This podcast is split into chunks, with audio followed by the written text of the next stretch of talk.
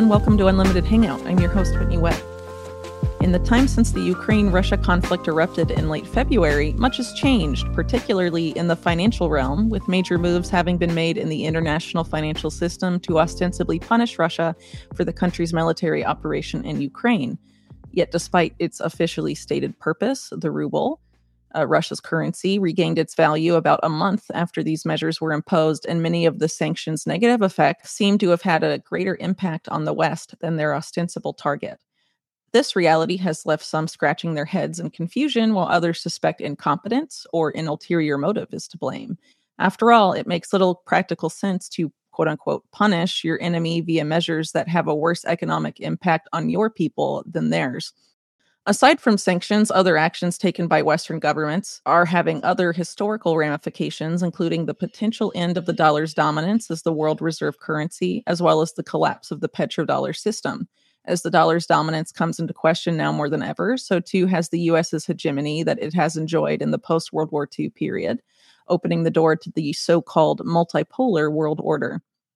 Yet, with so much in flux, other finance focused policies continue to march ahead in both blocs of this war. This includes central bank digital currencies, or CBDCs, which, in some cases at least, have seemed to advance as the Ukraine Russia conflict opens up a new chapter in global crisis and instability. Despite there being two sides in this conflict, it seems that the adoption of CBDCs and the control system behind that system are continuing to advance in both Ukraine and Russia, as well as among their respective allies. Today, I'm lucky enough to be joined by John Titus to discuss the major and historic financial shifts of recent weeks, as well as the state of the global central bank digital currency agenda. John is the founder of the Best Evidence YouTube channel, also found on Odysee and BitChute, which examines the major financial and legal forces shaping today's dystopia, uh, specifically in the United States. And he is also a frequent contributor to Catherine Austin Fitts's Solari Report. If you are a regular listener to this podcast, you may remember John from episode 25, where we discuss central bank digital currencies in detail. For those not familiar with CBDCs and their implications, I highly recommend revisiting that episode before enjoying this one. With that being said, welcome back to Unlimited Hangout, John. How have you been since we last spoke?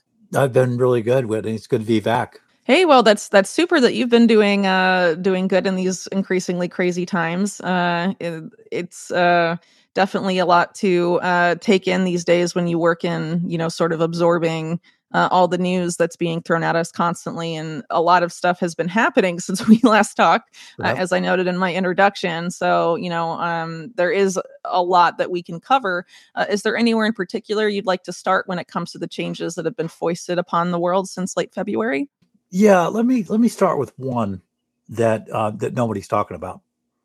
Uh, oh, good. Even better. It, it's, it's it's a significant one, it, and I don't know that nobody's talking about it. I don't, you know, I don't. I try not to look at other people's content just because I want to have. I don't want influences on my head other than my own. So I, I'm pretty sure that nobody's talking about this. but on on March second of this year, the chairman of the Federal Reserve, Jerome Powell, got up in front of the House Financial Services Committee and he was asked a question about an hour into that hearing, and the question was, "Hey, you know, we noticed China and Russia are transacting exclusively in their own native currencies, and Pakistan is thinking about, you know, entering into the fray. Um, and basically, they're getting out. Of there, everybody's getting out of the dollar. What effect might this have on the U.S. economy?" And Powell's answer was, um, he immediately almost went to well, you know, we have the world reserve currency now, uh, but you know that could change. And there's been two world reserve currencies before. And then he says, you know, the things that really keep us the world reserve currency are one, we have, you know, historically have had low inflation, and two, we've had the rule of law. so I, I started laughing. It's like, well, we don't have low inflation's out the window. Yeah. that leaves the rule of law and that's out the window too. I've documented that extensively on my YouTube channel for a long time in BitChute and Odysee.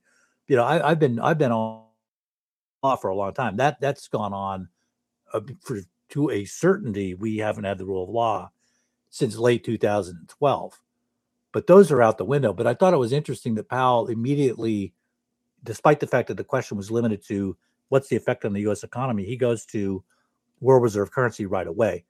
Um, that's a, that's a major tell. And his answer, I, I made a video about this called "Your Federal Reserve Cancer Prescription is Ready for Pickup," and I sort of walked through his testimony. But his testimony is clearly, to me, as someone who watches witnesses, memorized. It's very scripted. Um, and I thought that was just a very interesting thing that he talks about that because it comes on the heels of his his his talking about the world reserve currency like that, like it may be in jeopardy. It comes on the heels of official acknowledgement, both by Powell and by Yellen, and, and really by BlackRock, that the U.S. fiscal path is no longer sustainable. And that kind of talk you didn't hear for a very long time at least not from people in official positions.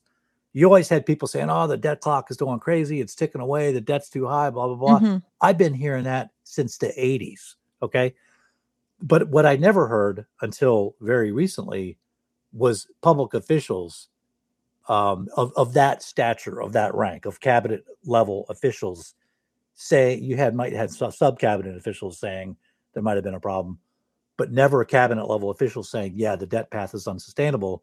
We're going to need some severe austerity to bring this in line. And there's a Treasury report on that very fact. But that's a that's a big development because what it says is the days of the U.S. currency are numbered because the debt path it's out of control a lot has been going on with the the discussion of the dollar's dominance essentially going away in, in terms of it being the world reserve currency. Um, but before we explore some of some of those developments, um, could you perhaps explain um, what the end of that dominance would mean uh, domestically for regular Americans? Yeah, um, that would mean that a lot of right now, I'll give you an example. Currency in circulation, that means cash it's sitting probably 2.3 trillion dollars. Uh, most of that is 70% of that the estimates. Nobody really knows because it's paper, can't be tracked as easily. But estimates are that 70% of that 2.3 trillion dollars is overseas.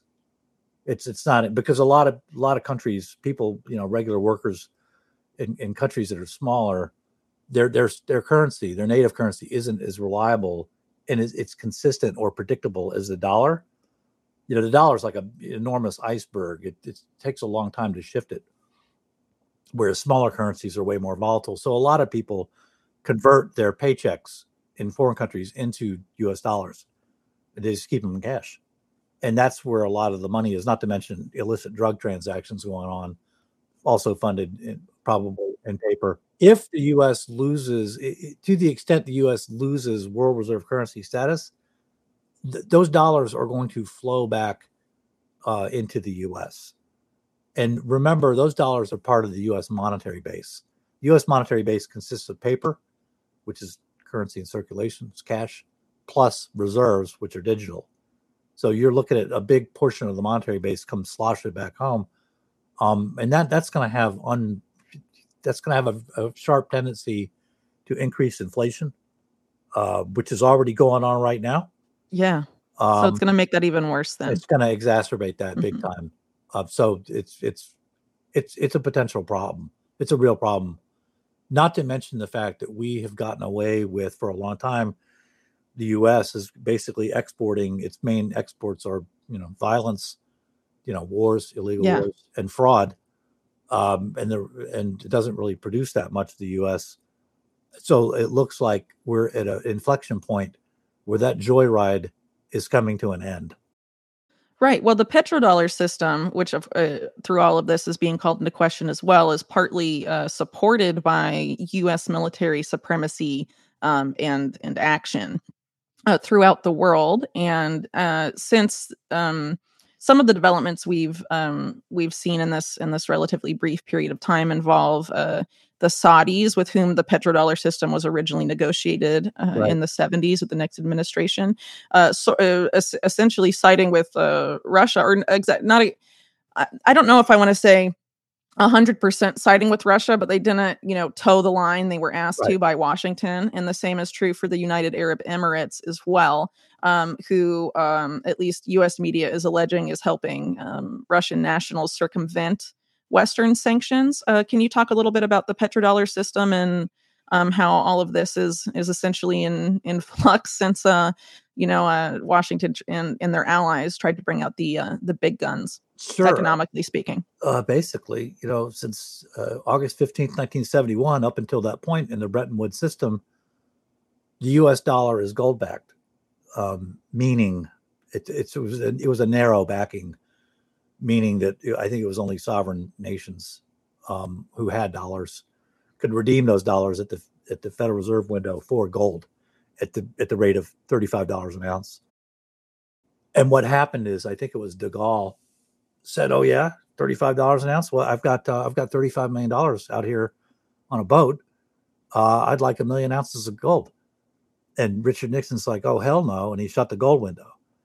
So at that point, um, the U.S. dollar was was untethered. What that really meant was that the that um, the Federal Reserve was free to create as many dollars as it wanted out of thin air without any any real liability.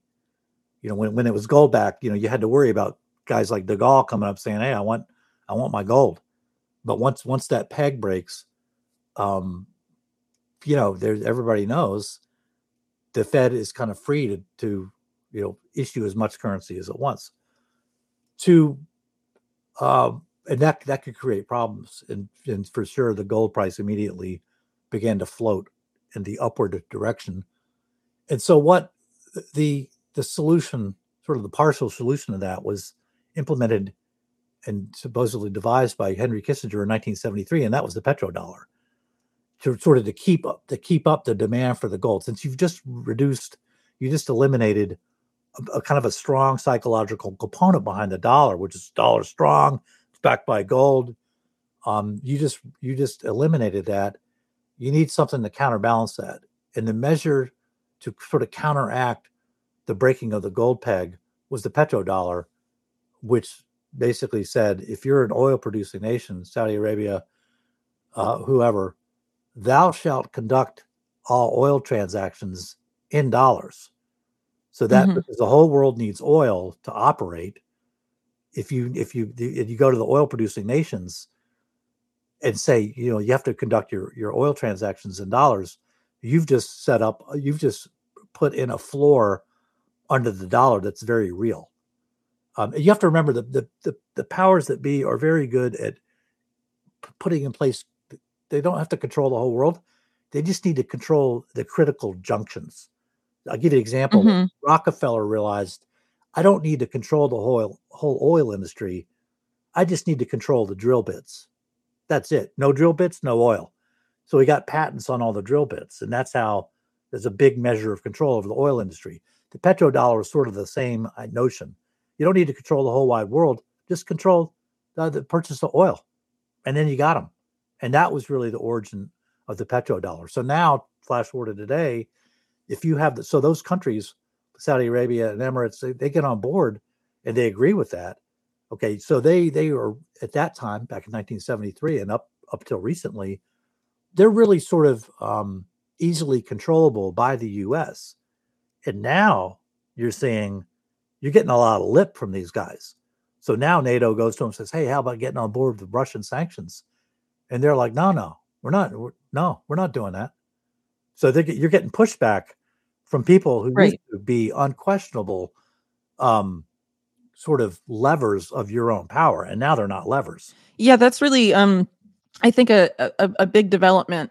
Um, when, when you consider the fact that, well, at least the theories anyway, that one of the the motivations behind like the Iraq War, for example, was that Saddam Hussein had started selling oil in euros, uh, and that one of the motivations behind uh, intervention in in Libya um, during the Obama administration was was efforts uh, by Gaddafi to sell oil um, in a gold-backed dinar, um, and and that sort of you know the protection of the petrodollar system has informed uh, major U.S. military action in the past, or at least coups, um, things of that nature. Yeah. Um, so, uh, what do you do? You, do you expect uh, some of that to appear? Some some have suggested that the uh, alleged uh, almost coup against Imran Khan in in Pakistan was motivated by this. I don't know if you have any thoughts. Um, you know, I don't really know what's going on in Pakistan. I do know that that is a rather curious development. You have this popular figure getting ousted all of a sudden, you know, by what appears to be two long entrenched dynasties there. But back to what you were saying about the petrodollar, it's it's not just messing with the petrodollar that'll get you in trouble with the U.S. It's also messing with the debt-backed monetary system, the debt-based monetary system in which you have private banks really issuing your money. You start to mess with that and start issuing money directly, you know, non-interest-bearing notes from the government. Uh, that's another way to, to land you in, in, in hot water with, but basically, mm. either way, mess with the dollar, and you're going to get in trouble. So I, I don't know. I don't know the ins and outs of what happened in Pakistan. It, has been recent. I haven't had time to really look at it, but it is curious, and I have seen articles saying it was it was at the it was at the instigation of the U.S. No, no question about that. And remember that question to Powell you know, I talked about on March 2nd in the House Financial Services Committee. The question was, hey, you know, Pakistan's getting in on the act. So there was already official recognition in early March that Pakistan was was um, you know, I don't want to say in cahoots with, but there was already an indication as of early March that Pakistan was at a minimum monetarily friendly with Russia and China. So I, I can't imagine those two things are unconnected. Another recent development uh, is that Russia has uh, pegged the ruble to gold. Sort of, you know, the U.S. left the the gold standard uh, decades ago, and uh, there's been some excitement, uh, or a lot of excitement in some parts of the alternative media community over this development about, you know, a gold-backed ruble. What are your thoughts on on that development? Uh, I think a lot of that was you know, the sanctions un- undeniably, I think, as you pointed out in your intro, had an impact on the ruble. You know, mm-hmm. the ruble was in a long-term trend, but up until this the, the kerfuffle in the Ukraine, uh, it was a long-term trend about 75 rubles per dollar. And when the sanctions really hit and the war got going, it spiked up to I don't know 125, 135, and now it's back down to it looks like the, it's trending out at about 85. So there's been an impact, and undoubtedly, you know, Russia has taken measures to protect the ruble from that that spike and bring it back to its to its long term trend. And one of those measures was was gold backing, but it wasn't the only measure.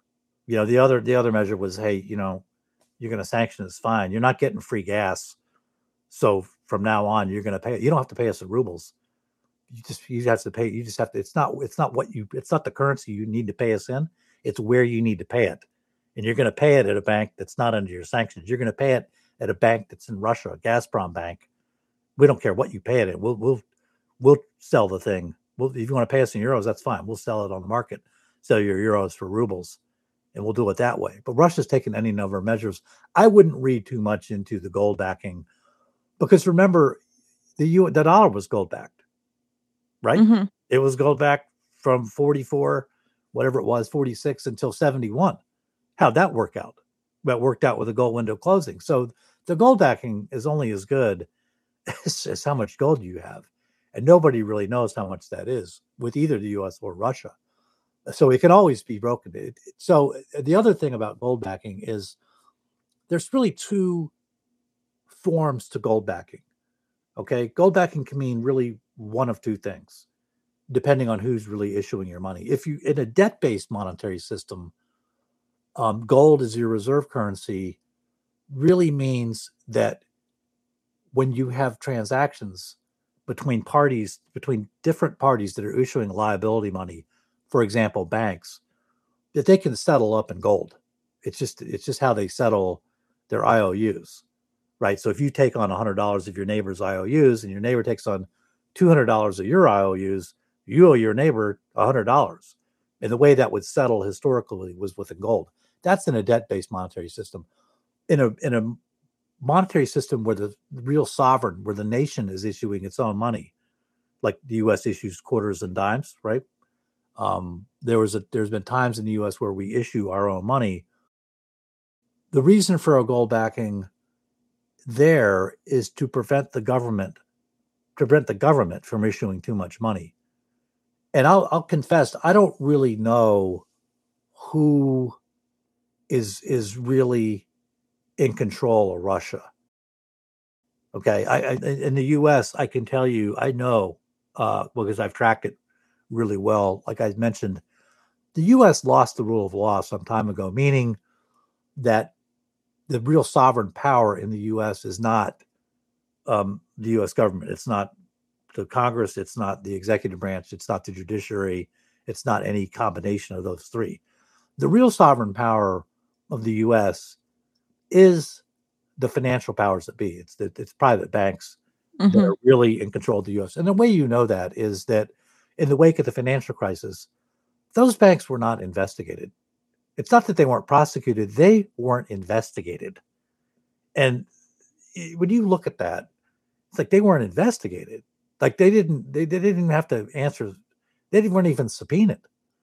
I mean, my God, you, you, the president of the United States could be subpoenaed. We know that from U.S. versus Nixon in 1973 or 1974. I think it was 73. You know, the president of the United States can be subpoenaed in a criminal trial. He may not have to stand trial, but he can damn sure be subpoenaed. And the banks, in the wake of the financial crisis, they weren't subpoenaed in large measure because the head of the DOJ at that time was a law firm called Covington and Burling that represented all those banks, represented all those Wall Street banks. And their top two guys, Eric Holder and Lanny Breuer, are running the DOJ. They're not subpoenaed. so where, pray tell, do the banks inherit or derive the sovereign power of not being subpoenaed? That that that tells you right there. If you if you're free to commit crimes and you're free from investigation, you you're the sovereign power. Period. Well, not only that, you also have uh, the Secretary of the the Treasury at the time, uh, Henry Paulson, demanding that you know Congress bail out the the banks um, that weren't subpoenaed, uh, that you that you just referred to, um, or there would be martial law declared. Yeah, is what congressmen were told. So, give us uh, free money, or we'll declare martial law on you and take away your rights. That, yeah, that was that, basically that was, the the message there. You know, my my read on that bailout uh, has has changed over time. And I'm actually working on a documentary now, a multi-part documentary. It's uh, going to be called "Murder of a Rebel Nation," and that's that's a very critical episode. But if you but if you think for a second, in the wake of the financial crisis, the real bailout wasn't TARP. It wasn't seven hundred billion dollars from the Treasury. The real bailout came from the Fed. So it's like, well, mm-hmm. if you could if you could bail out, if the Fed could, could have all all along bailed out the banks for trillions of dollars. Why didn't it do so? You know, and so you think, well, what was the real point of the Treasury bailout? And my read on it is really that they needed um, the powers that be needed the political cover. They they needed to get politicians on the hook and behind the bailout because when when it was first proposed, people were so opposed to the bailout, like at hundred to one that if the Fed had just swooped in and bailed the banks out and bypassed Congress and bypassed the Treasury, there would have been an audit. As it was, there was an audit anyway. People were so pissed that in 2010 there was an audit as a result of the efforts by Ron Paul on the right and Bernie Sanders on the left, and a journalist from Bloomberg named Mark Pittman, who FOIA'd you know the Fed. There, there was an audit of the Fed. It was limited but there was an audit. Had the Fed, though, in 2008 just bypassed all that and bailed out the banks, there for sure would have been an audit. It probably would have been full. So I, I think we're, you know, even though it's 14 years down the road since the bailout, we're still learning stuff about the bailout through FOIA yeah. and whatever else.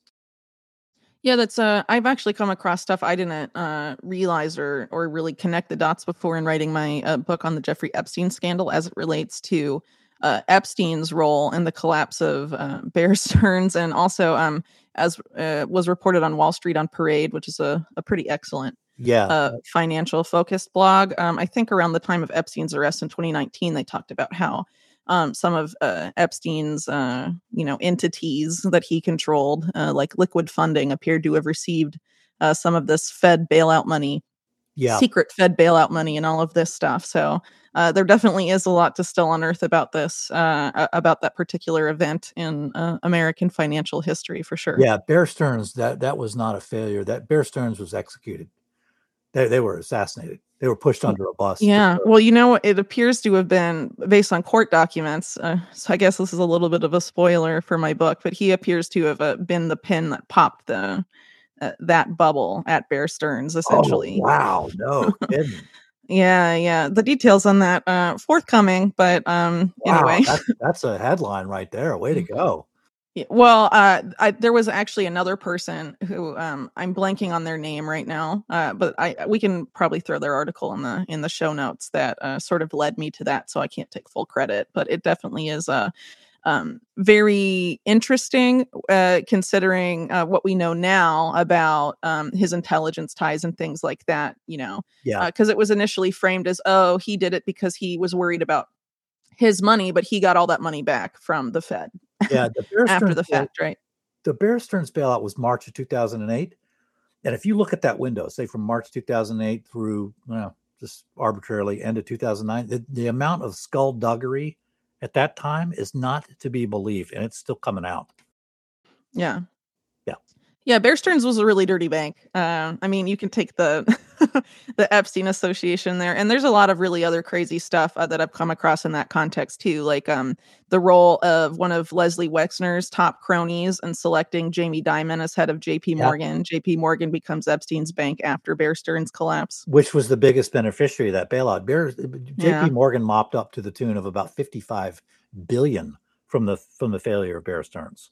Yeah, so it definitely seems to have been uh, one of several financial coup d'etats of the past several decades, benefiting essentially the same network of people. You got it. Uh, it's a really crazy story. Um, and uh, I don't know. Now it seems like we're in their their end game Yes. uh, financially. So you know, there's a lot of history uh, to that. That I guess we could, you know, discuss it at length. But um, uh, returning to the the topics at hand, um, unless there's anything else you want to say uh, on on those matters, um, just there on, is. just oh, the sure, end mhm. just on the end game because i think you're exactly right about the end game but i'm going to explain what I, I agree we're in the end game but i want to explain what i mean by the end game i've got that my like i say my most recent video your federal Sure. reserve cancer prescription is ready for pickup talks about this the end game to me means the us is now borrow the end game to me means the us is now borrowing to make its interest payment Okay. And by interest, I don't mean just the interest on the debt, although it, that's included.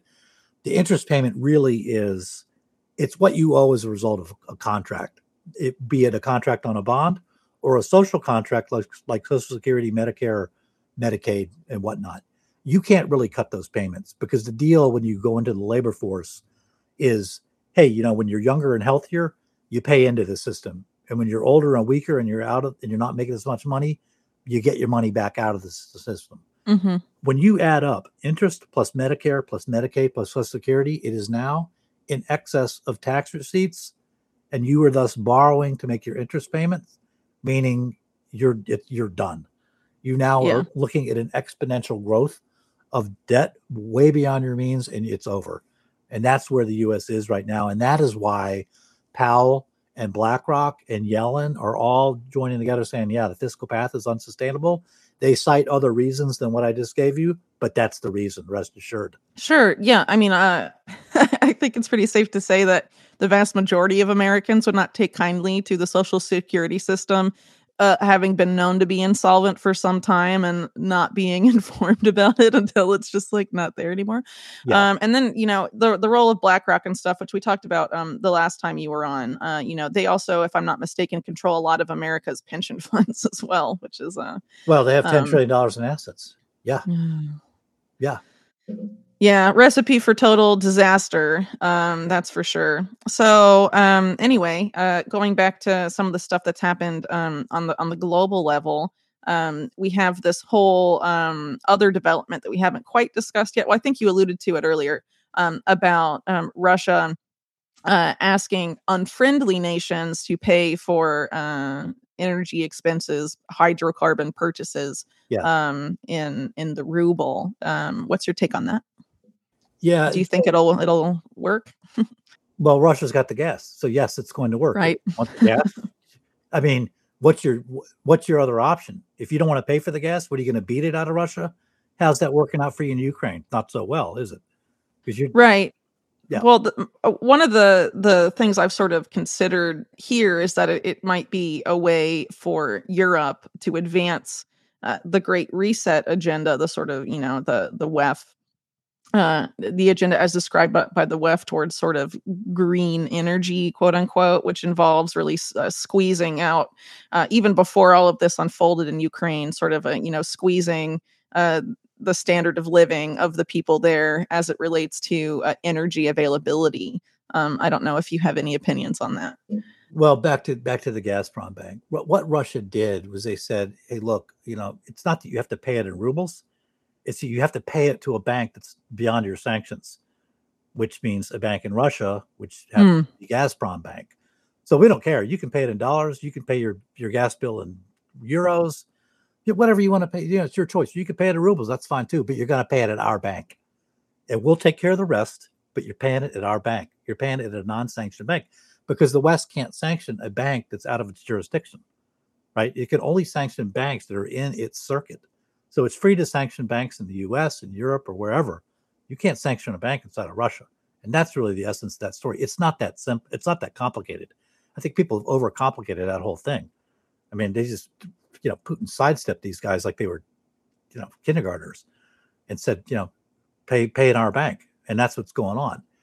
And, the, and like you're saying though, the the victim of all this, the people who are absorbing the brunt of what's going on, are really it's really Europe that's going to pay the price here, both in terms of higher energy prices or or no heat.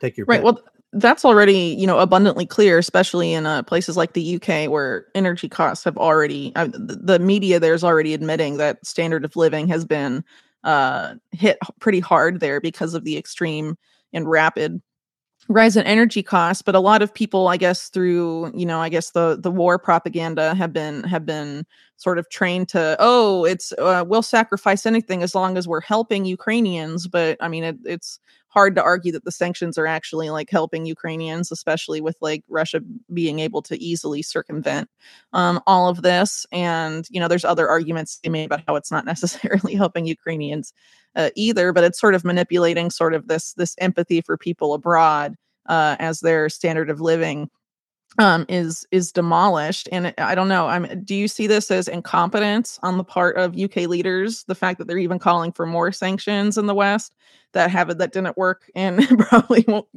uh, work again, you know, or will be circumvented again. Uh, so, um, you know, is it incompetence or is there, uh, you know, an ulterior motive here?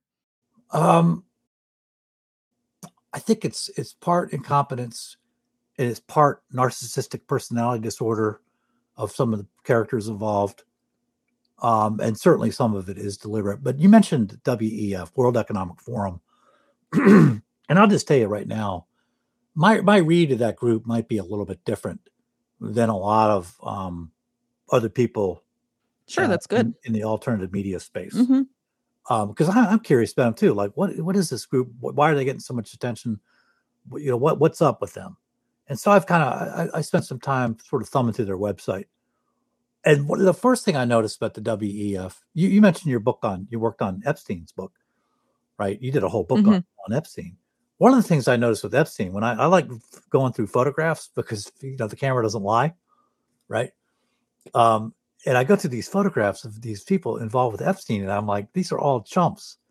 You know, it's you never see like a major real power player among with Epstein. It's always these chumps like Bill Gates and uh, yeah, Larry Summers is a good example. You never see a guy like Tim Geithner. Geithner is a real power broker. Okay.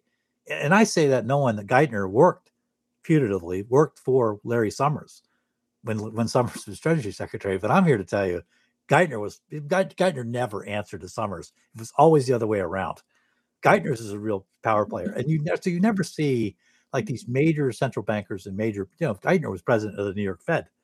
Okay. He's, he's right. a real power broker. Geithner went to Warburg when he was done in the Obama administration. Yeah. okay. Read read mm-hmm. Matt Stoller's book review of Geithner's book. Even Stoller, who's a who's a lefty, you know, he, so he doesn't want to be accused of being a conspiracy theorist. He's just like throwing up stands, like, oh, come on. You know, Geithner's story about you know, one night he's in business school and he's playing pinball and he gets a phone call from Henry Kissinger. It's like, what, what is this guy not? oh man, you know, these stories are just ludicrous because it's the stuff he's leaving out so much, and what he's leaving out, Geithner, is is that he's not saying he's a super connected guy. He's a real power broker, and you never see these power brokers in Jeffrey Epstein's pictures. And you'll notice the same thing when you look at the World Economic Forum photographs.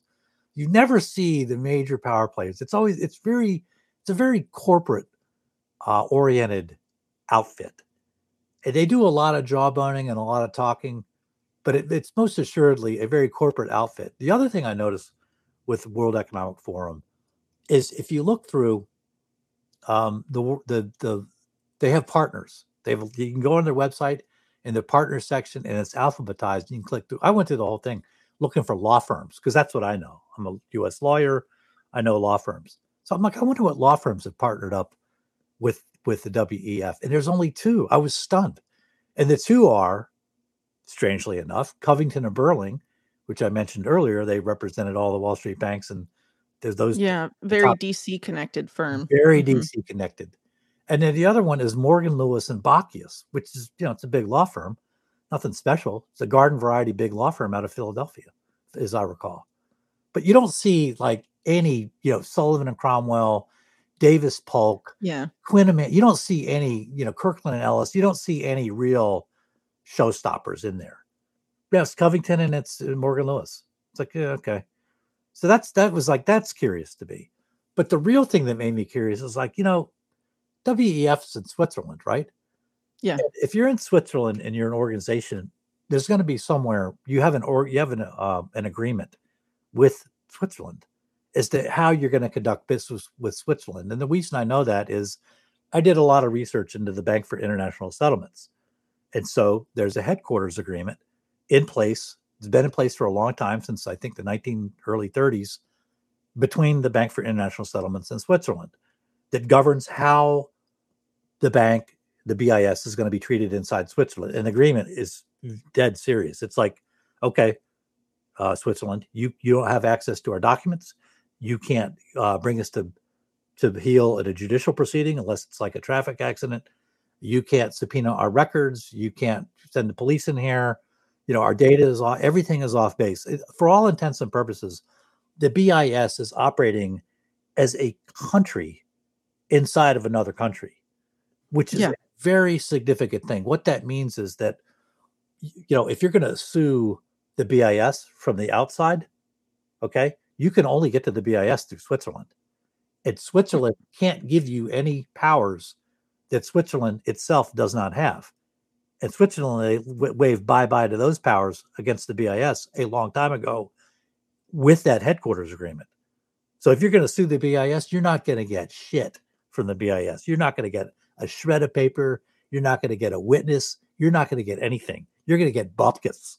And that's why they're there and that's a huge thing because the BIS and the membership of some some groups within the BIS is composed of people who are have real sovereign power from real countries, treasury officials, Securities and Exchange Commission, Federal Reserve people in the U.S., and you know similarly placed people in countries from around the world go to the BIS and they conduct business in complete secrecy, and it's all due to that headquarters agreement between the BIS and Switzerland. Now, by way of that background, let's look at the, the World Economic Forum. It has an agreement in place too. I found it on the internet. It's short and it's in it's in German. It's in a foreign language. But I went online. I, I just was I, I, didn't have the document translated, but I had a I did an interlinear translation through um, just online, dropping phrases and to get them translated. And the and the the thrust of the agreement is it's all kind of um, you know nice sentiments. It's like well we, you know we're going to work together in a spirit of cooperation. You know we want the world to be a nice place and so it's we're gonna we're gonna foster harmony. It's like what? Yeah the wef is really heavy on on that fluffy like, um this? Is like language. fluffy, fluffy the cat. There's no teeth in that you know there's just like a joke it's like well you could sue the shit out of them and you're gonna get you're gonna get some traction for sure so i i i'm not sold on the idea eh, of the of the WEF being this all powerful organization. Yeah, I I agree. Answer this question: what's the real difference between the World Economic Forum on the one hand and a country club on the other hand? Yeah, it's a place where powerful people get together, no doubt about that. But what real muscle does it have? Does it have a military? Does it issue money? Does it have sovereign power? Can it avoid prosecution? Can it avoid a subpoena? The answer to all those questions is no. Right. So I definitely agree with you that the WEF is not this all powerful entity that it's sort of become in some circles um, yeah. of, of alternative and independent media. Um, I don't know if you're familiar with his work, but I've had uh, Iain Davis on on my podcast um, a couple times now. He also contributes to uh, my website. Yeah, and he he refers to the powers that be sort of as a the global public private partnership. He puts the Bank of International Settlements at the top of that hierarchy, and a couple le- levels down, he puts the World Economic Forum alongside um, other organizations like the Council on Foreign Relations. Um, Chatham House, um, I'm blanking on some of the other the Carnegie Endowment, some of these other groups that basically what they do is they uh, develop policies that then you know um, are sort of given to governments by by you know people in the middle like bill gates for example um, and then the governments essentially enforce policy they didn't develop yeah. Um, on on the people and so i sort of see the wef in that framework and they get a lot of attention i think because you know if you look at the Council on Foreign Relations, they're more focused on setting policy as it relates to foreign policy.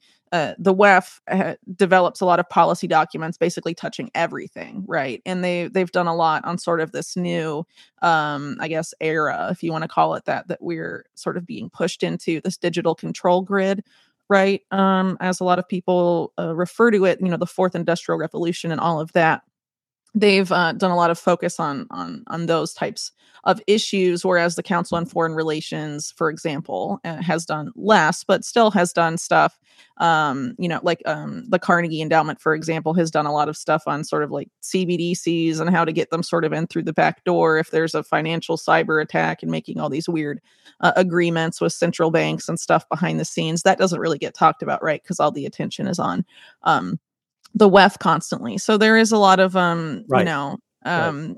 I think it's it's misdirection in a sense to focus exclusively on them. It doesn't help that Klaus Schwab is a silly uh, Bond villain guy. I, yeah. I, think he's criminally insane to be sure, and I do think there are some uh, really nefarious people involved with there that are powerful that do have a lot of influence in the WEF. I mean, you have um uh, the head of, of BlackRock on the board of, of trustees, for example, Larry Fink, he definitely right. uh, has a lot of uh, pull, uh, not sure. just in the U.S. but but globally, right? So I, I I would urge people to sort of see the WEF in the proper context, sort of as part of a network rather than the all powerful top of the hierarchy and, and King Schwab issuing you know edicts from the top down. Uh, I really tend to agree more with how um, Iain has set up the the hierarchy because you know BIS issues the money and like you said they're accountable to no one they're basically like operating like the Vatican almost but you know as a bank in Switzerland well the Vatican has a bank well, too I guess but you know that. different mm-hmm. it's, it's, and I've seen that chart you mentioned uh, the, di- the diagram by Iain I, I really like Iain Davis stuff but I, he he did a chart as I recall it's in black and white um mm-hmm. it popped into my head when you were talking I was like oh yeah I've seen that and it, I remember thinking to myself this chart's dead on. That this diagram he's got is completely on the money, from my in my opinion. You have the BIS at the top, and the, but the the difference between the, the BIS on the one hand and the, and the Vatican on the other is the BIS. One of the entities operating within the BIS is called the Financial Stability Board, and, mm-hmm. if, and if you look at who's on the Financial Stability Board, it's it's not they're not really names; they're titles. They're titles of people in sovereign governments it's changed over time. But when it started out, FSB started out in whatever whatever it was, 2009, 2010, around there. The titles of people who were automatically members of the FSB from the U.S. were Chairman of the Fed, Secretary of the Treasury, Chairman of the SEC, and it was the same in England. It was head of the Bank of England. It was um, head of the Exchequer. So at one time, George Osborne and it was head of um, you know the Financial Stability Authority or some such thing. It was the SEC in England. So those are those are it's sovereign people, you know, as representatives of sovereign governments in the FSB inside of the BIS, protected by this headquarters agreement. And the Vatican doesn't. The Vatican, you know, nobody's given automatic membership into the Vatican. And with the but the BIS and what you notice with the FSB is that nobody ever declined. You know, you never saw anybody go, you know, the hell with you. You know, who are you to tell me that I'm a member of your club and I'm going to come to these meetings? No one ever did that. It was like, holy shit, this is a really serious organization. Mm-hmm. You know, they're they're going there for real and conducting meetings. You know, the BIS they meet eight times a year, and it's it, it's major bankers who are going. You know, and major major um, financial players, monetary players from sovereign governments who are going over there and meeting.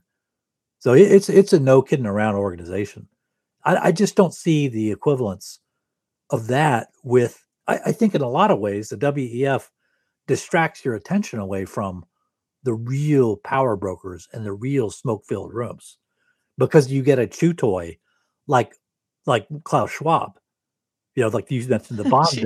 I, I like the idea of him being a chew toy. Sorry, that like made me laugh. It's like these, yeah. these guys, these powers to be, they throw out these chew toys and you just rah rah rah rah rah. You're chewing this thing rah rah like a dog, and at the end of the day, you got to go take a nap because you just pissed away all your energy on a on a you know biting a piece of rubber that didn't amount to anything. You know what I mean? Uh, and I'm right. not, you know, I think that I, I can make a counter argument too, which is that as corporations take over governments, the power is going to move from somewhere like the BIS and the sovereign governments to a corporate power structure. But if so, why are you leaving in place the you know the, why are you leaving yourself open to to to suits with the agreement that's in place between Switzerland and the WEF?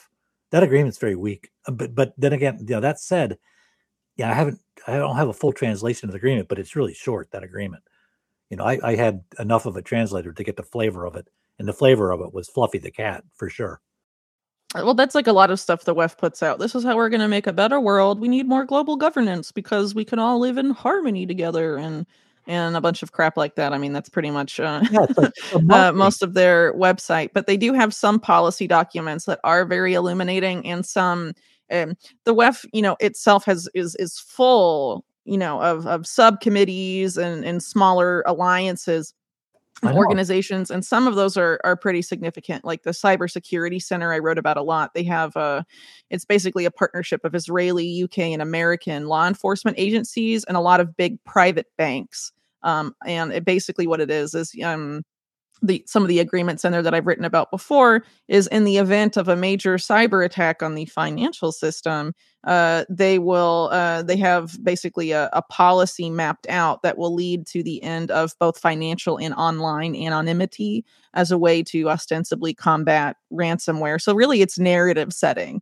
You know, they're they're developing you know um, uh, the narrative to take us from crisis to uh, a solution that benefits the elites in a sense uh, in, in doing things like that with the complicity of some of these uh, some organizations that do have a lot of pull but i don't think the wef by any means is the the be all end all here. It's definitely you know sort of like a managed i would sort of see it as a managerial type thing and if you look at klaus schwab's history and we have articles plenty of article well plenty we have two very in-depth articles on on klaus schwab's uh, history. He he is a managerial type guy uh going back to before he created the wef and and you know there there was a lot of managerial uh, type language in the uh, initial founding of, of the WEF as well, um, and and that's really who who and what he is. And uh, the most recent article on that uh, that that we have is about um, you know the role of people like the, the the Council on Foreign Relations and Henry Kissinger uh, helping a young Klaus Schwab because he was like in his early 30s, I think, when he set up the WEF. Uh, you know, essentially helping him get uh you know Europe's elite on board with with using that as a particular meeting space for particular purposes right but i think there's a reason that they've uh, been elevated to be the bad guy just sort of like bill gates as being you know uh, being the main focus for a lot of people as it relates to um you know uh different things going on uh, under the guise of covid-19 right yeah. Uh, you know, it wasn't all Bill Gates, but Bill Gates does have a role that's important to examine, but blowing it out of proportion doesn't really help the issue. Yeah, because there's no way to hold Bill Gates accountable. He's a private party. So what are you gonna do? But but I want to go back to something you just said. I I was not aware until you just said it that the WEF had partnerships with law enforcement agencies in different countries. That comes as news, mm-hmm. and that that is a sovereign. Law enforcement is, you know, it's a very important sovereign power to have. Right. To hear that there's law enforcement alliances between the WEF and and law enforcement agencies in different countries, it, that's a serious matter. Yeah, um, but it's like I say, it, you only that's not all. It, the law enforcement agencies that at least that, that I've seen with the WEF, that those partnerships are you know in these alliances that are law enforcement agencies and banks, and it's all related to cybersecurity. But it's weird that it's um well, and also private cybersecurity firms, a lot of which are intelligence linked, both uh, mainly U.S. and Israeli intelligence yeah uh, linked and the guy that directs the WEF's uh, cybersecurity whole policy is the guy that used to set cybersecurity policy for Netanyahu in Israel. Um, so there, there, you know, there's a lot I think going on in that particular realm. Uh, but you know, there's, um, you know, I think people need to uh, understand uh, this particular organization and in a little more uh, context. But basically, you know, the WEF, how they frame themselves, right, is the the premier organization that promotes public private partnerships. So, those types of alliances, like the one I just mentioned with cybersecurity, they're basically setting those up like all over the world. um, and that's really what they do. And those, but you know, it's not the, the, the WEF is doing that for. Uh, on behalf of certain parties, it's not necessarily a, a, a, an idea that was born in the WEF and is exclusive to the WEF. Like you know, we've talked about, it's you have to imagine where the WEF fits in sort of in this uh, hierarchy. Yeah. So I think Iain Davis's diagram is very, very helpful in that regard. A lot of the WEF seems to be directed toward marketing and policy setting. And there's not that many hard edges or really things you can hold them accountable for. They're not they're not that uh, overtly connected to real sovereign powers and real real levers of power within governments, as far as I can tell. Yeah, uh, you know, like like I've sort of uh, talked about already. You know, they're building sort of these global networks, I guess, um, where you know you do have some big power players linking up with each other, and the WEF is facilitating that, not not necessarily directing the power there, right? Um, but um, one of the things I talked about in that in that article uh, that I, I, wrote last year that I, I, was referencing earlier is how it's about ending online anonymity and financial anonymity. So the first one is about uh, basically what was proposed under the Obama administration as a driver's license for the internet, basically internet access being tied to a government issued ID. So basically, so the government can surveil everything you're doing online uh, with the you know. Um, excuse of this is the only way to stop cyber attacks is essentially what the narrative is there. But the same thing too with financial anonymity, framing this as necessary to end ransomware cyber attacks. We have to be able to track um, and and follow um, everything you are spending and doing with your money. Uh, and of course, one of the uh, best ways to do that for these people is you know a, a centralized uh, digital currency or a central bank digital currency i would suppose and it's interesting um, that in sort of this this WEF organization there, which is a I remembered it now, the WEF partnership against uh, cybercrime, you have um, a lot of players both in um, that's part of a, a, broader like the cybersecurity center of the WEF, which has a lot of involvement both of the US and Russia, which, you know, obviously now with the Ukraine situation, uh, we're seeing these two apparently opposing blocs form, but they seem to agree about this particular policy on the way forward, at least major actors in Russia's government, and also Sberbank. Um, and Sberbank, um, as I talked about on my previous podcast with Riley Waggaman, um, not only is it Russia's largest bank, but it's also their probably their uh, most uh, World Economic Forum connected financial institution. But it's worth pointing out that you know Cyber Polygon and all of this stuff had the direct involvement of Russia's government. The keynote was given by the Russian prime minister, and you had the uh, Bank of Russia, their central bank, their deputy governor, uh, talking about how great central banks are for controlling the population at the WEF's cyber polygon exercise last year.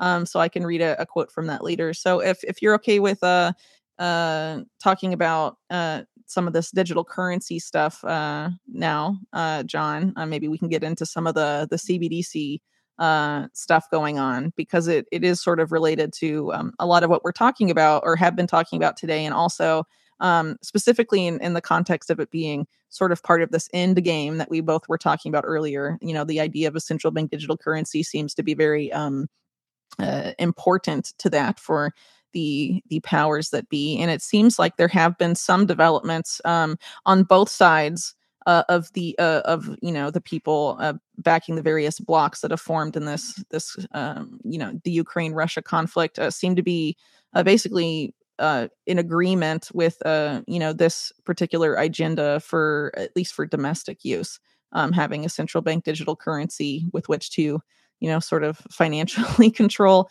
um, you know, their domestic populations. Yeah. So the so to me, the the big questions with with central bank digital currencies, and, and I I know we talked about a little bit of this last time, are number one, uh, what what is backing the central bank digital currency? Um, because remember, everybody agrees from Carstens on down Carstens being the general manager of the BIS, and Jay Powell and everybody else agrees. Central bank digital currencies are going to be the third liability on a central bank balance sheet. The first two being cash, um, which is physical, and reserves, which are electronic. So central bank digital currency would be the third liability. The first two liabilities, cash and reserves, they're they're that, those are liabilities, and the corresponding asset tends to be a bond, um, an IOU from a government, say the U.S., to whoever holds the bond. Um, just IOU, you know, a billion dollars plus interest. But it's a it's a bond from a country, or if it's a mortgage-backed security, it's you know five thousand mortgages. Um, but the point is, it's it's a it's a mass bond. It's not atomized down on the individual level. And the question first question with central bank digital currencies is are you going to if i have a thousand dollars of cbdc what is backing that currency is it a is it a part of a mass bond like an iou of the us or is it me am i the backing um, and that that's a big question because if it's in, if it's been atomized and it's down to the individual um, level then you are on a very slippery slope to just an outright slavery system where you just they control mm-hmm. everything you do. You know, you're essentially a, you're just an asset. You're literally an asset on the Fed's balance sheet. You know, and your personal autonomy is out the window. And then you're going to see all these people making bets on your success or failure. You know, taking out insurance policies on you. It's you know, it's an ugly dystopian scene. So that's that's a very critical question you want to ask. The second big question with CBDC is who is the issuer? And that boils down to who's sovereign. So let's start with CBDC out of the Fed. The Fed would issue, the Federal Reserve in the US would issue the central bank digital currency. They've said as much. Um, although there, I've seen proposals, including one you sent to me recently, that says, well, maybe the Treasury should issue it. I'll put that on the back burner for, for now. If the Fed is issuing the CBDC, who owns the Federal Reserve? Well, the issuer of the Federal Reserve, you just go to the Federal Reserve balance sheet, you go to the H.4.1 report, it comes out every week, and you look at the balance sheet, you'll see that there's 12 issuing entities when it comes to the liabilities and assets on the Fed's balance sheet. And the 12 individual entities are the regional district Federal Reserve Bank. So Bank of New York, Bank of Boston, Philadelphia, Atlanta on the East Coast, and then Cleveland, you know, Chicago, St. Louis, so on and so forth. There's 12 banks. Those 12 regional Federal Reserve district banks are privately owned, which means you're, you're the, the, issuer of the currency is private and really, really who's the, in, has the sovereign power in the U.S. is it's private corporations. And you can get to that conclusion whether you get to it from who's issuing your money or if you get to it from who is immune from prosecution, the result is the same. It's the people who own the banks, period. They're immune from prosecution and they issue money. That's the sovereign power in the US. So that's that's a real problem with central bank digital currency insofar as the US is concerned. when you go to places like China and Russia, to me, you know, I don't I don't know as much about those jurisdictions that you know I, I'm just not an expert on China and Russia. I can't tell you who the real sovereign power in Russia is. I mean, I when I see in China, for example, people committing fraud and getting executed, it's just like, well, I guess the people who just got executed weren't sovereign, and they were bankers. They because they're dead now, um, as a result of crimes that, by definition, work a harm on the public. So there's some question to me as to who the sovereign power in China and Russia are. At the end of the day, I'm not sure that it makes much of a difference. I don't want to be controlled. I, I guess if you're a slave, it doesn't matter whether you're controlled by a private corporation or by a government by you know by a sovereign yeah you're still a slave. you're still a, right mm-hmm. you're still under control either way. Right. And so you know at some point you got to say to yourself i'm going to stop wasting time or stop uh, not wasting time but i'm going to stop studying. I'll study it to a certain point. Who's in control of what? And i'm going to i'm going to turn my attention to what can i do about it? Right? Yeah good point mm-hmm. yeah I mean, what what is my role in this, and what what how can I protect myself, regardless of how many angels you can fit on a pinhead? Yeah, well, you know, the the argument uh, there's a lot of debate actually about um, you know, who's really in control of, of Russia or China, right? We had a um unlimited hangout co-hosted a, uh, a a panel or I guess you could call it a debate uh, with Off Guardian, you know, about that exact question. And you know, um, one of the arguments there is that um, Russia and and China are in sort of they say they're in like DefCon two uh, phase, and so a lot of these extreme measures they've taken with like COVID or or other things that are analogous to policies uh, that a lot of us are critical of in in the West um, are just being done because of that. And another argument was um, that Russia and China have sort of like fifth columns uh, and some, and there's this, uh, you know, factional struggle. But I would really urge people, you know, I think every government has factions within it that struggle uh, with each other, but I don't really think any of those factions are 100% white hats or can even really be called the good guys. They're just different interest groups. Um, I think some people tend to, you know, want to look for the quote unquote good guys um, in any sort of uh, scenario here, it's very easy to be like, these are the good guys and those are the bad guys and have sort of that binary uh, thinking. But I think, you know, frequently, more often than not, at least, you know, the, um, the reality is usually a lot more uh, nuanced. Um, so in the case of uh, Russia, um, and their um, you know plans for this uh, for a CBDC. Um, I mentioned earlier um, a quote from the deputy governor of the Bank of Russia, uh, Alexei Zabotkin, uh, who spoke at the uh, last uh, Cyber Polygon cybersecurity exercise hosted by the World Economic Forum and uh, co hosted with them by a subsidiary of Sberbank, Russia's largest bank. Um, so, what he said there is um, he bas- but what he basically says is that um, you know he says uh, well, I'll just quote him. Better to get it straight from his words. Yeah. Uh, so he says this, um, meaning the digital ruble, uh, will permit better traceability of payments and money flow, and also explore the possibility of setting conditions on permitted terms of use of a given unit of currency. Um, and then he basically said, uh, this is paraphrasing him now, that parents could give digital currency to their children with certain restrictions, like blocking them from buying junk food. It's programmable money, right? Yeah. Uh, then he goes on to say uh, that would uh, be a useful functionality for a customer. And of course, you can come up with hundreds of other similar use cases, not necessarily for children. That's me adding that. Um, anyway, he says, um, uh, according to uh, him, the digital rubles, quote, last mile access will remain in the hands of the commercial banks, plus possibly other authorized and properly supervised payment service providers. Um, and then he goes on to say uh, the Bank of Russia will maintain the centralized ledger on the Bank of Russia's technological platform. All transactions will be recorded on this uh, ledger. So, what are your thoughts on uh, that? Does it sound any different than other CBDC systems you've been following? Certainly, there's some similarities and some alarming similarities, but it's not dispositive because of there's unanswered questions. Number one is who owns the Russian who owns Russia's central bank? Is it Russia or is it private entities? You know, I, I, like with the New York Fed and with the regional Federal Reserve banks in the U.S., for sure they are owned by private entities.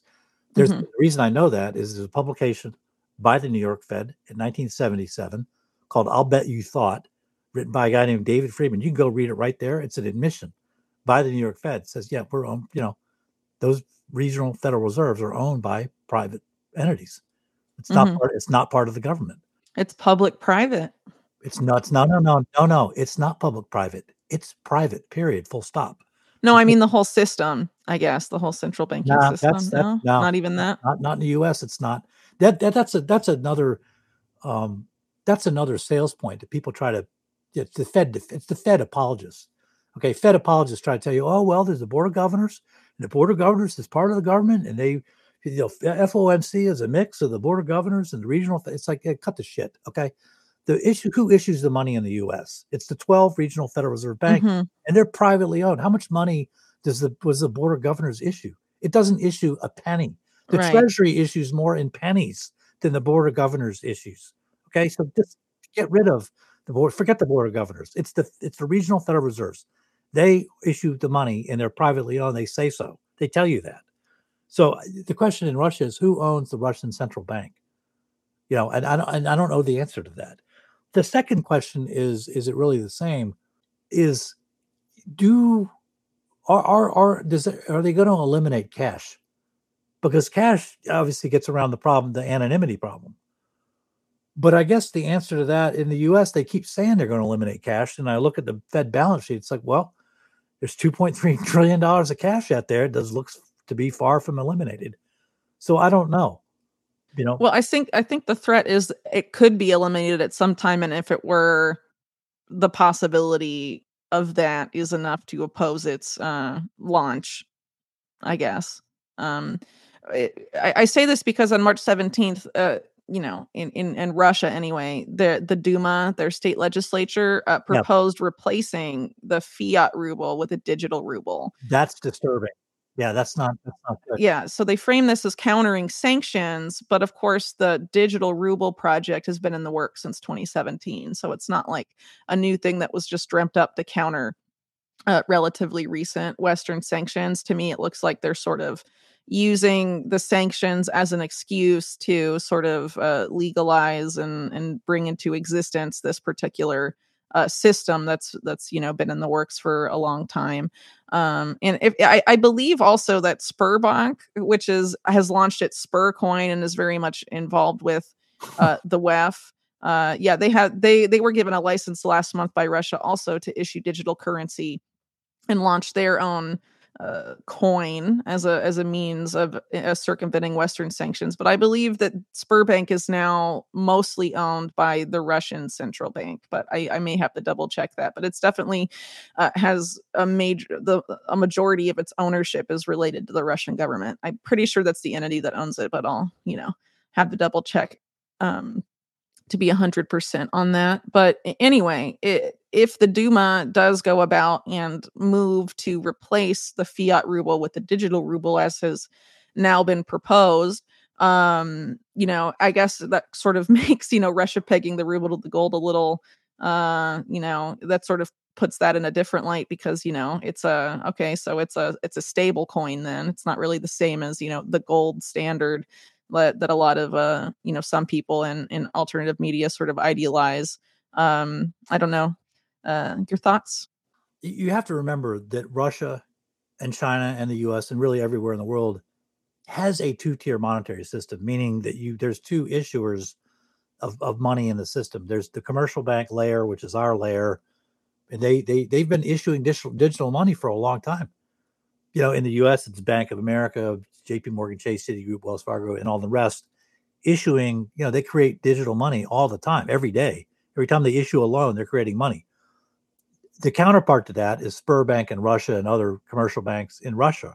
Regardless of who they own, they're issuing debt based money. That's just how the monetary system works around the world. It's a two tiered system. Um, and the second, the first tier, the top tier, is the tier that's closer to the sovereign government and that's the tier that's issuing cash, and that's issuing reserves. Okay, so when you talk about the digital ruble, you know, I tell you, there already is a digital ruble. That there's been a digital ruble for a long time. I don't really know what it means when Sberbank is coming out with a different digital. What, like, what are you talking about? They already issued digital money. I know that because I, that's how the two-tiered monetary system works it, right now. So I, I'm not really tracking what's going on. But again, it comes back to something you, you mentioned, which is who owns Sberbank? Who's the real owner of Sberbank? That's at the commercial bank level. In the U.S., the commercial banks are all privately owned, hmm right? That that may or may not be true in Russia and China. I don't know. But the ultimate question, it always comes down to who is the real sovereign power in Russia and in China? Is it private banks like it is in the US? There's no question about that in the US. That's documented. The private banks are running everything. You can't prosecute them and they issue money. Ball game. I don't know that that's the case in Russia or in China. And when you look at the Ukraine and the the battle going on there, um, you know, it looks to me like, well, you know, nobody questioning whether, you know, Putin's a guy in Russia, Lavrov, and really any number of public officials in, Russia. These, these are not people who, who who bluff a lot. You know, they say stuff and they tend to mean it. Has, has been what I've observed. So I have a hard time seeing, you know, people in Russia in this battle with the Ukraine, really, which is a battle against the U.S. Let's face it. It's a I proxy conflict. Yeah. It's a proxy war. It's a proxy war, and the U.S. does not want to have its military get waxed out in public because then the dollar's in real trouble.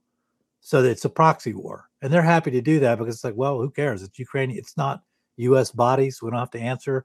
U.S. population doesn't care. We're just a bunch of Europeans, bunch of Ukrainian gets killed. So what? I mean, I hate to be cynical, but that's how those people think. But I have a hard time seeing. eh, To me, that battle in Ukraine, it's for all the marbles. M- Meaning, the U.S. is wants to control everything. It wants to be the hegemon. It wants to be the one that boss around other countries, and it's screaming bloody murder when people don't go along. And so, you know, it's chips all in for Russia because they said, you know, no one is really denying that there are biolabs on the border of Ukraine and Russia. No one's really denying the fact that, you know, Ukraine was well on its way to getting nuclear weapons in that country. No one is really denying the fact that Ukraine's got some, some severe Nazi problem in that country hmm and was laying waste to places like Luhansk and Donetsk. Nobody, nobody really denying those things. Those are all very real concerns to Russia. I, I find those, you know, th- that's that's a real battle, um, and, and that's that's what Russia was concerned about. They don't want nuclear superiority. They don't want nuclear first strike capability being inside Ukraine, and that's where things were headed. So to, to me, this is an existential battle for Russia. On the one hand, it, that, I don't have any doubt about that in my mind. I, I don't think Mhm. that this is some fake conflict, you know, or some imaginary you know, pissing contest. It's a real, it's a real war going on um, from Russia's point of view. Okay, Yeah. Yeah. Uh, to to bring up Iain Davis again, he uh, has made the argument. Um, uh, he actually makes it. Well, I think it was published before the Ukraine conflict really exploded. Um, but it's basically his argument is that you know the Russia China bloc and the U.S. bloc are sort of fighting over you know the unipolar model, which I guess is the U.S. hegemony, and the multipolar model, which is what Russia and China are supporting. But ultimately, the operating system, as he calls it, uh that uh, of the world the uh, world order i guess that both of those blocs uh separately wish to uh you know foist upon the world ultimately you know it, it's technocracy at the end of the day of which you know central bank digital currencies is is a key uh part of that or the idea of programmable money controlled you know by a centralized entity which you know in most cases is going to be the uh, mostly all cases i would assume anyway um, is going to be the central bank. And that basically what you're seeing is you're you're seeing a fight over who gets what seat at the table but it's still the same table I, think in loose terms that's correct, because remember I said, regardless of where you are in the world, you have a debt-based monetary system, M- meaning meaning this, it's not really, you know, it's a two-tiered system where private banks are issuing your money at the retail level, and it creates a debt problem. Um, and that's that's true in China. That's that's true in Russia. It's banks issuing the money at one level, and really whether it's this, it, it's the central bank in all these countries too. Whether the central bank is privately owned or publicly owned, it's the central bank at the top tier too. So he's right. It's it's a battle between unipolar on the one hand and a unipolar model that's dying, by the way, because the currency is dying for the reasons that I set forth. It, it, it, you're you're borrowing to make the interest payment now. The, the U.S. is at the end of the debt-based monetary system. It's it's ball game. It's over because the U.S. is advanced. We've gotten rid of our manufacturing. We've sold that off. You know, we don't really have productive capacity anymore. What we've got left is a casino. That's that, yeah. no, it's a casino. It's no, I, I agree. It's just a it's a really succinct way of framing it. It's it's a, yeah. You don't have any industry. you got you got rid of your industry. Now you're a casino, and you you have two. Your exports are fraud and war. You know, good luck. And now you're borrowing money to make interest payment to your population. You're in real trouble. So this is like the, what's going on in Ukraine. It's a last gasp for the U.S., which is not even engaged in battle. It has to do this by sanctions and whatnot for various reasons. But it, it, that's that's to try to preserve the unipolar model. This is it because the debt is going to take off. I mean, you have public officials saying the debt is going to kill you, basically. And so this mm-hmm. is it. You get world control, you solve your problem. Okay. But in the multipolar model, it's not going to do the US any good because if your currency is done, you're done.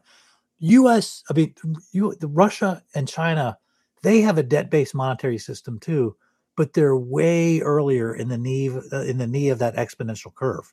Like if you look at debt to GDP, that's one convenient yardstick of how much debt you have. In the US, it's sitting at 135% and it's trending north fast. If you look at debt to GDP in Russia, it's something like 20%. You know, Russia and China, they still have manufacturing.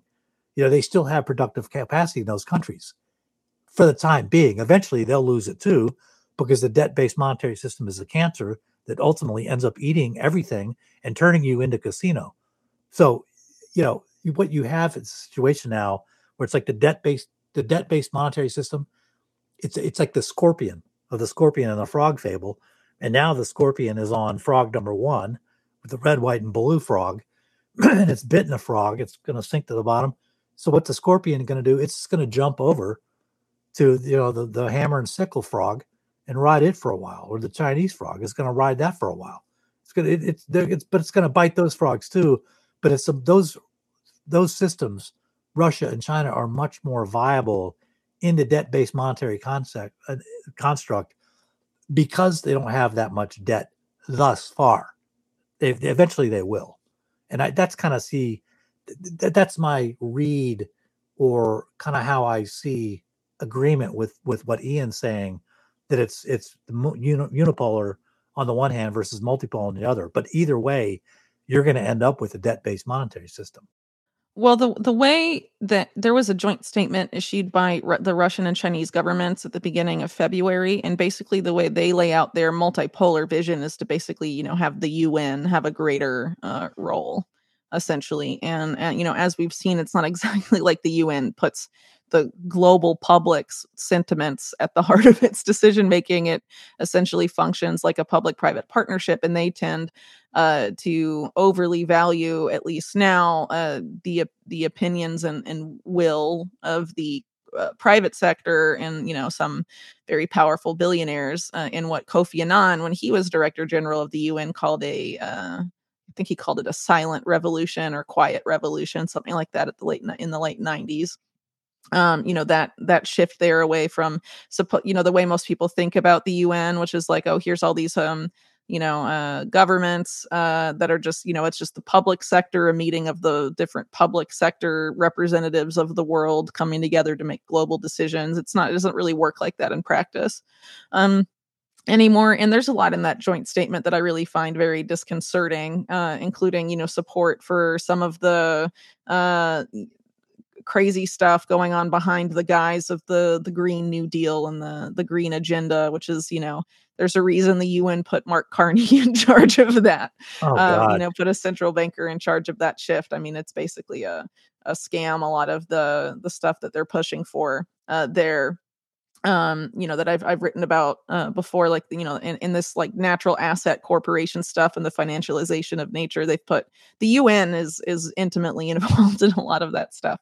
Um and that was you know known before russia and china came out and say yeah well, let's have the un basically do everything. But with the idea that you know basically the brics countries uh you know would replace the unipolar model of the U.S.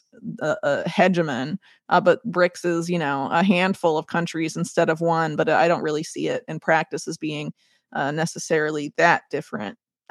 uh, for what's going on, I certainly don't see it as being a utopia, um, as, as some have sort of sought to right. Uh, paint it. Um, so I definitely think people should uh, be taking it with a with a grain of salt. So the question to me with CBDCs uh, that you could pose both to the US and to Russia and China, be interesting to get honest answers, would be this. If you have a CBD system throughout the globe and everybody is, uh, each country is issuing its third liability on the balance sheet, CBDCs, you know, and you're trading cross border, uh, uh, basically the, the, your, your countries, that system you can sort of analogize to the system you have with commercial banks like when I said, you you're you've issued your bank issues hundred dollars and my bank issues two hundred dollars, and they trade. You know, at the end of the day, you have to settle between those two banks, right? They have to have some means of settling because I'm holding two hundred dollars of your IOUs, and you're only holding hundred dollars of my IOUs. You know, I owe you a hundred bucks, right? Or no, you owe me a hundred bucks because I'm holding more of your IOUs, and that banks have to settle with reserves when you go to the CBDC system, and now countries are issuing potentially liabilities to each other, you have to have a settlement system there too. So the question is, how are you going to settle uh, payments in different currencies at the global level? And, and, and so one answer would be, well, maybe, you know, maybe the IMF issues a reserve currency that's a settlement currency. They wouldn't call a reserve currency. That's too politically uh, hot so they would call something like a well, we need to, they try to sell it as innocuous. We just need a currency to settle transactions between cross borders. And the question is who is issuing that settlement currency? Mm-hmm. Because, because the issuer of the settlement currency within the US system is the Federal Reserve. It issues reserves. And the Federal Reserve has the power uh, and the capacity to bankrupt any of the commercial banks under it. Okay. Because it, it, it can freely issue as many liabilities as it wants, but the commercial banks can't because the people who bank at the commercial banks could turn around and ask for cash and bye bye the bank goes if it can't meet the demand for cash from the customer. Okay. So the, the Federal Reserve is top dog in the US system because it is the issuer of the settlement currency and because it can issue as much settlement currency as it wants with total impunity ever since we went off the gold standard in 1971 when you go to the global level and you have a settlement currency issuer who is the who is the entity issuing that currency? And the question is would china would you or you russia would you agree to let the imf issue the settlement currency? And the answer is almost certainly no. Uh, they wouldn't because you know they're just not going to commit suicide like that. But it all comes down to who is going to issue the ultimate currency in that system and it sounds like what China and Russia are proposing is it does it, it, it can't be it can't be the U.S. number one, and it can't be as it's got to be a, a, combination of people or a combination of nations, so that interests are all represented. Do you follow me? Mm-hmm. I don't know the answer to that question, and it, uh, and I'm not sure ultimately it matters. But that that would be one question I would want to have answered and I think that would that would highlight some differences that that may or may not exist with respect to CBDCs on the sovereign level. Okay. Well, you know, well, there's still plenty of time for this to play out, so we'll see uh, what happens. There's a um, lot of um time for it to play out. The U.S. is headed into real problems with inflation, and it, and I, if you look at the money figures right now, they're not looking good. We're looking like we were in the summer of 2008. Hmm. Well, is there a, sort of like a, a, a time frame that you can sort of put on uh on this then when when things are going to get really really dire for the dollar? Well, classically, you know, the the bad bad time in the US is in the fall. So, mm-hmm. I, you know, I'd, I'd, be real careful, you know, come September. But you, you got to be careful all the time. But you have rising interest rates now. You have oil price that's been north of you know, $100 for now. You've got inflation. The PPI, Super Producer Price Index, came out yesterday. It's hot. The CPI, inflation is hot. But the but the thing that opens my eyes the most is whenever you see the retail money supply start to tick down. Retail money supply meaning you know mm-hmm. bank deposits, basically. Those bank deposits are now headed south, and whenever that happens, it's a it's almost automatically trouble in the U.S. Um, and here we're sitting in April, the money supply is ticking down. Uh, boy, I don't know. It, it, there's there are too many there are too many balls in the air right now with Ukraine. It, there's there's there's global conflicts all over the place. It's not just Ukraine you know, now you've got Finland looking to be a hot spot. There's, there's trouble everywhere. Um, so there's a lot of unpredictability right now. Not to mention the fact that you know, don't forget these these vax these vaccination nuts, these injection nuts, they're not done. Okay, they're not dropping that anytime yeah. soon. The, the, the notion that the lock that we're through the lockdowns, I wouldn't be so sure about that either.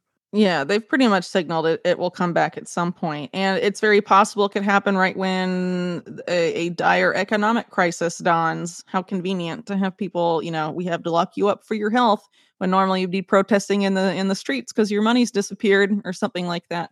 Or the other possibility in the US is that they finally in earnest launch the war on domestic terror, which the infrastructure of which uh, was set out by by Biden last year and includes people who uh, you can be a terrorist if you don't if you think uh, the government has engaged in unconstitutional overreach for example, or if you oppose corporate globalization or capitalism. Uh, and you know, it's a very broad definition of domestic terrorist uh, that they're working with, and yeah, total nose I, of wax, total nose of wax, completely unconstitutional.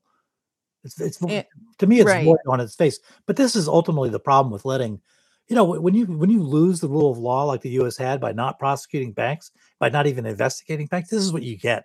You get criminals running your system you know, of course it's unpredictable. You don't know what's they're going to criminalize dissent against them is, is where this is essentially going. And you know what happened after 2008 with Occupy Wall Street when they let you know let the cat out of the bag that the biggest swindle ever has taken place. That's when a lot of the stuff that we talk about as it relates to domestic terror and these these efforts to really put in the digital control grid and all of that stuff are really going to go live. I think in the U.S. in a big way because they they don't want to be held accountable. That's the whole point, right? So yeah, that's a great point about Occupy Wall Street. But that was the first time that I remember banks sitting down in the same room with police agencies. Like, are you kidding me?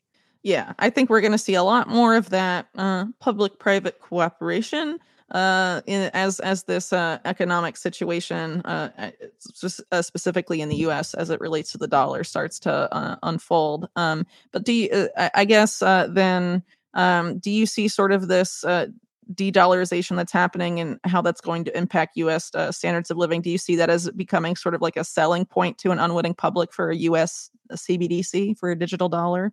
That's an interesting notion. It's hard to predict, you know, criminal behavior, but for sure, I could see them marketing that because you know inflation is going to tear people apart. A recession would push a lot of people over the edge, and then UBI and CBDC, Universal Basic Income, would be dangled out as a as a branch to safety, as a platform to safety. So yeah, I could see any number of things playing out like that. By the way, one interesting thing about CBDC in the U.S. is um, there's a lot of slow walking going on in the U.S. on CBDC. You know, Biden administration came out and said, you know, we're looking at CBDC and we're we're thinking about putting together a steering committee to write a white paper on whether we should pursue. I mean, it's just like you mean the executive order that yeah. came out. yeah, that, yeah. Mm-hmm. What, a, what a joke! Are you kidding me? You know, it's almost like the, the foot dragging on CBDC is deliberate. Maybe so, but um, I, I sent this uh, link to you earlier before we started. But after that executive order was launched, uh, the private sector, or private financial sector, launched something called Project Lithium, as which is related to the Digital Dollar Project, which uh, is a nonprofit that was formed to advocate for a US CBDC um, and there, this project Lithium, uh, the Digital Dollar Project, is is co uh, managing is is being done in tandem with a uh, clearing and settlement firm that's uh, private, I believe, called the Depository Trust and Clearing Corporation. Yeah, Um, yeah. Yeah. So basically, you have uh, on this digital dollar project, you have the former U.S. Commodity Futures Trading Commission chairman. Uh, you have um, some other interesting characters like um, uh, Accenture, which is part of ID 2020, and uh, they're part of the WEF and very much involved in sort of this fourth industrial revolution, digital ID, uh, digital currency stuff. Um, and then what's interesting, it, it looks like that that that particular uh, former um, CFTC chairman is a guy whose last name is it's J. Christopher Giancarlo, and one of the other people involved in the project is an investor named Charles Giancarlo. I'm not sure if they're related, but I suspect that they may be. But what's interesting about this investor, private investor, they don't really list what he in, in media reports what he's an investor in, but it's interesting to note that he's a former top executive at Cisco, uh, which is one of the big tech companies uh, very much involved in some of the WEF cybersecurity initiatives I talked about earlier in the podcast, um, and one of the main drivers of the Internet of Things and all of this stuff, right? But he was also a t- he's also a top guy at a Silver Lake partners. Oh, I don't, I'm not sure if he's still there, but he, oh no, he was there for a long time. But Silver Lake is interesting because I don't know if people remember the SolarWinds hack.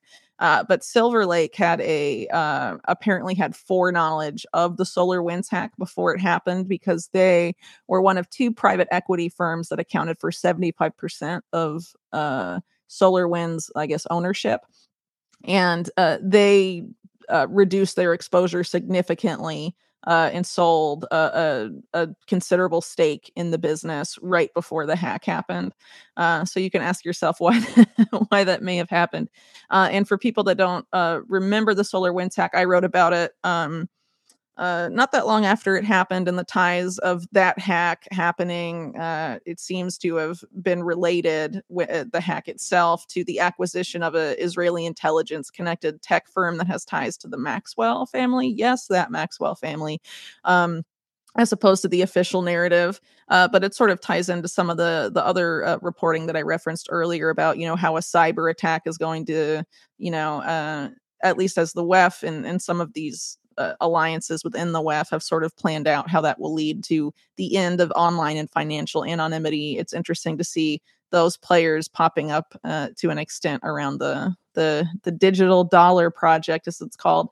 But basically, what this is about. Um, that this partnership I'm, I'm talking about here project lithium the cbdc pilot is i they say it's intended to explore the potential benefits of a cbdc uh, by uh, spelling out the value it could bring to the financial services industry. So I sort of see it as them sort of making a sales pitch, uh, you know, a very detailed sales pitch of uh, why you know CBDC will enrich the banks. I don't know what what's your take on on, on all of this. Well, the insofar as Project Lithium is concerned, that article you sent me, let me read you. I mean, the DTCC, just let people know, you know, just like you have to settle monetary transactions between two banks, like if I transfer money to you, you know, that money doesn't really get transferred, right? The way the way that works is the money in my account gets deleted and it gets recreated by your bank in your account. And what really gets transferred is reserves. Okay. So you have to have that that's that's sort of um, a settlement process. The DTCC kind of does the same thing, but it does it with securities. Okay, they, they settle securities transaction. The appearance of the DTCC, privately held Depository Trust uh, Clearing Corporation in connection with CBDCs is horrifying for the reason that I mentioned earlier. And that is that, that it's sort of, you could have a situation with CBDCs where the individual backs their own CBDC. So I would be the asset backing the thousand dollars in my account, right? That's a securities transaction at that point, since you're you're, you're an asset and the securitizing fact, humanity. Yeah. Securitizing humanity. The, the, the, the, seeing the DTCC show up in the system in that article is like seeing you know a guy with a face mask and a and a and a leather uh, shirt and a chainsaw come into a room. Like that's not a that you're coming to a horror film. That's not a good scene. You don't want to see that. All right. Well, that's a very useful analogy for people to associate Project Lithium with. So, yeah. uh, for for people who are hearing of this for the first time, and I only really recently heard of it um, uh, myself, um, you know, that seems. Uh, Chain Man, uh, Chainsaw Man in the room is definitely yeah, yeah. something to watch. So keep shirt, an eye out for shirt, hockey hockey mask. Chainsaw Man just showed up at your camp at your campfire, um, but he's just here because he is all about inclusivity. Okay. So yeah, well, you don't worry yeah. about a thing. well, yeah, that's been one of the selling points of, of, the digital dollar so far. At least, you know, the the, way they're sell- selling a CBDC in Russia, right, is oh, this is how we're going to circumvent sanctions. But at the in the U.S., you know, this is going on at the same time, and they're saying, well, a digital dollar will help the poor. It's more financially inclusive than cash. I don't know. It, yeah. it just seems kind of um, like a silly argument to me. Um, and is Chainsaw yeah. Man, to quote the article, is here to speed up payments globally and give consumers greater access to the financial system. Oh, goody. you, don't you feel better?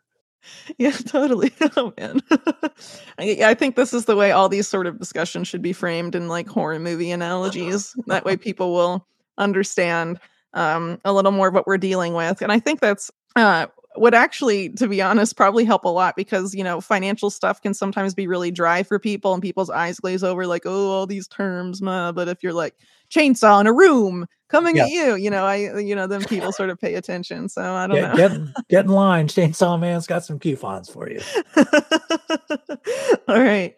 Uh, well, uh, we've been going for a while, so uh, I guess we should probably probably leave it on that um, on, on that note. Uh, cheerful uh, so, note. Very good. Yeah, right. So, um, John, would you mind letting people know where they can uh, find uh, your work and how they can support you? I'm on. I'm on. My channel is called Best Evidence, and it is on YouTube. It is on BitChute. It is on Odysee.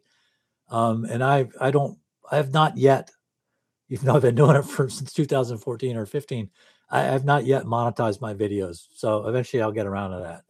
Well, maybe not do it on YouTube because they're really good at demonetizing people that's, that that's they the don't thing. like. I'm not giving. I'm not. I never. I was like, I'm not giving YouTube a chance to screw me. So I'm not monetizing yeah, anything. I never even made a YouTube channel uh, for that very reason.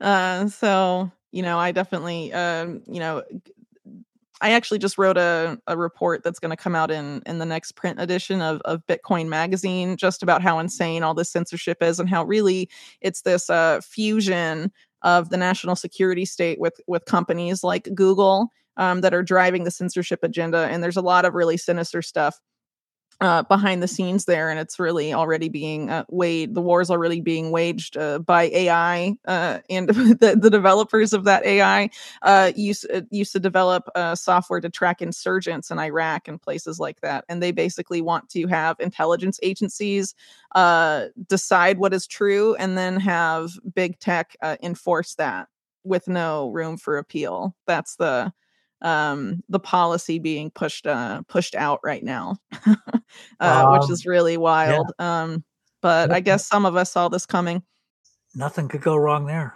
nope nope and uh, just let the cia that's never never lied before tell you what's real and what's not that'll that'll oh, work God, uh, terrible. It's it's nuts. Uh, anyway, so thank thank you, John, so much for uh, taking the time to explain to me and uh, to my audience a lot of uh, this crazy, really crazy historic financial stuff going on right now and uh, what it means. Uh, for those, uh, I would really encourage people to uh, share John's work around because it's really some of the best there is about explaining very complicated financial stuff in a way that's very easy to understand. And I know that. Um, I got a lot of positive feedback uh, the first time you were on from people who were really uh, thrilled to have uh, come across your uh, analysis. So uh, definitely uh, keep it up um, eh, because a lot of people definitely appreciate you and appreciate your work, and I am one of them. So for those of you listening, please consider supporting not just John's work, but also uh, this podcast and sharing this podcast uh, around as widely as you can when it's publicly available. As everyone should pretty much know by now, the first couple days I have it uh, paywalled um, on Rokfin and uh, for unlimited Hangout subscribers. But after that, it's publicly available pretty much everywhere. And there's a lot of important information uh, covered in here. So I would really encourage you to try and help disseminate that uh, to the best of your ability because of the extreme censorship climate. Uh, that will only continue to worsen with time. Uh, with that being said, thanks uh, so much, everyone, for for listening to this podcast, and catch you all on the next episode.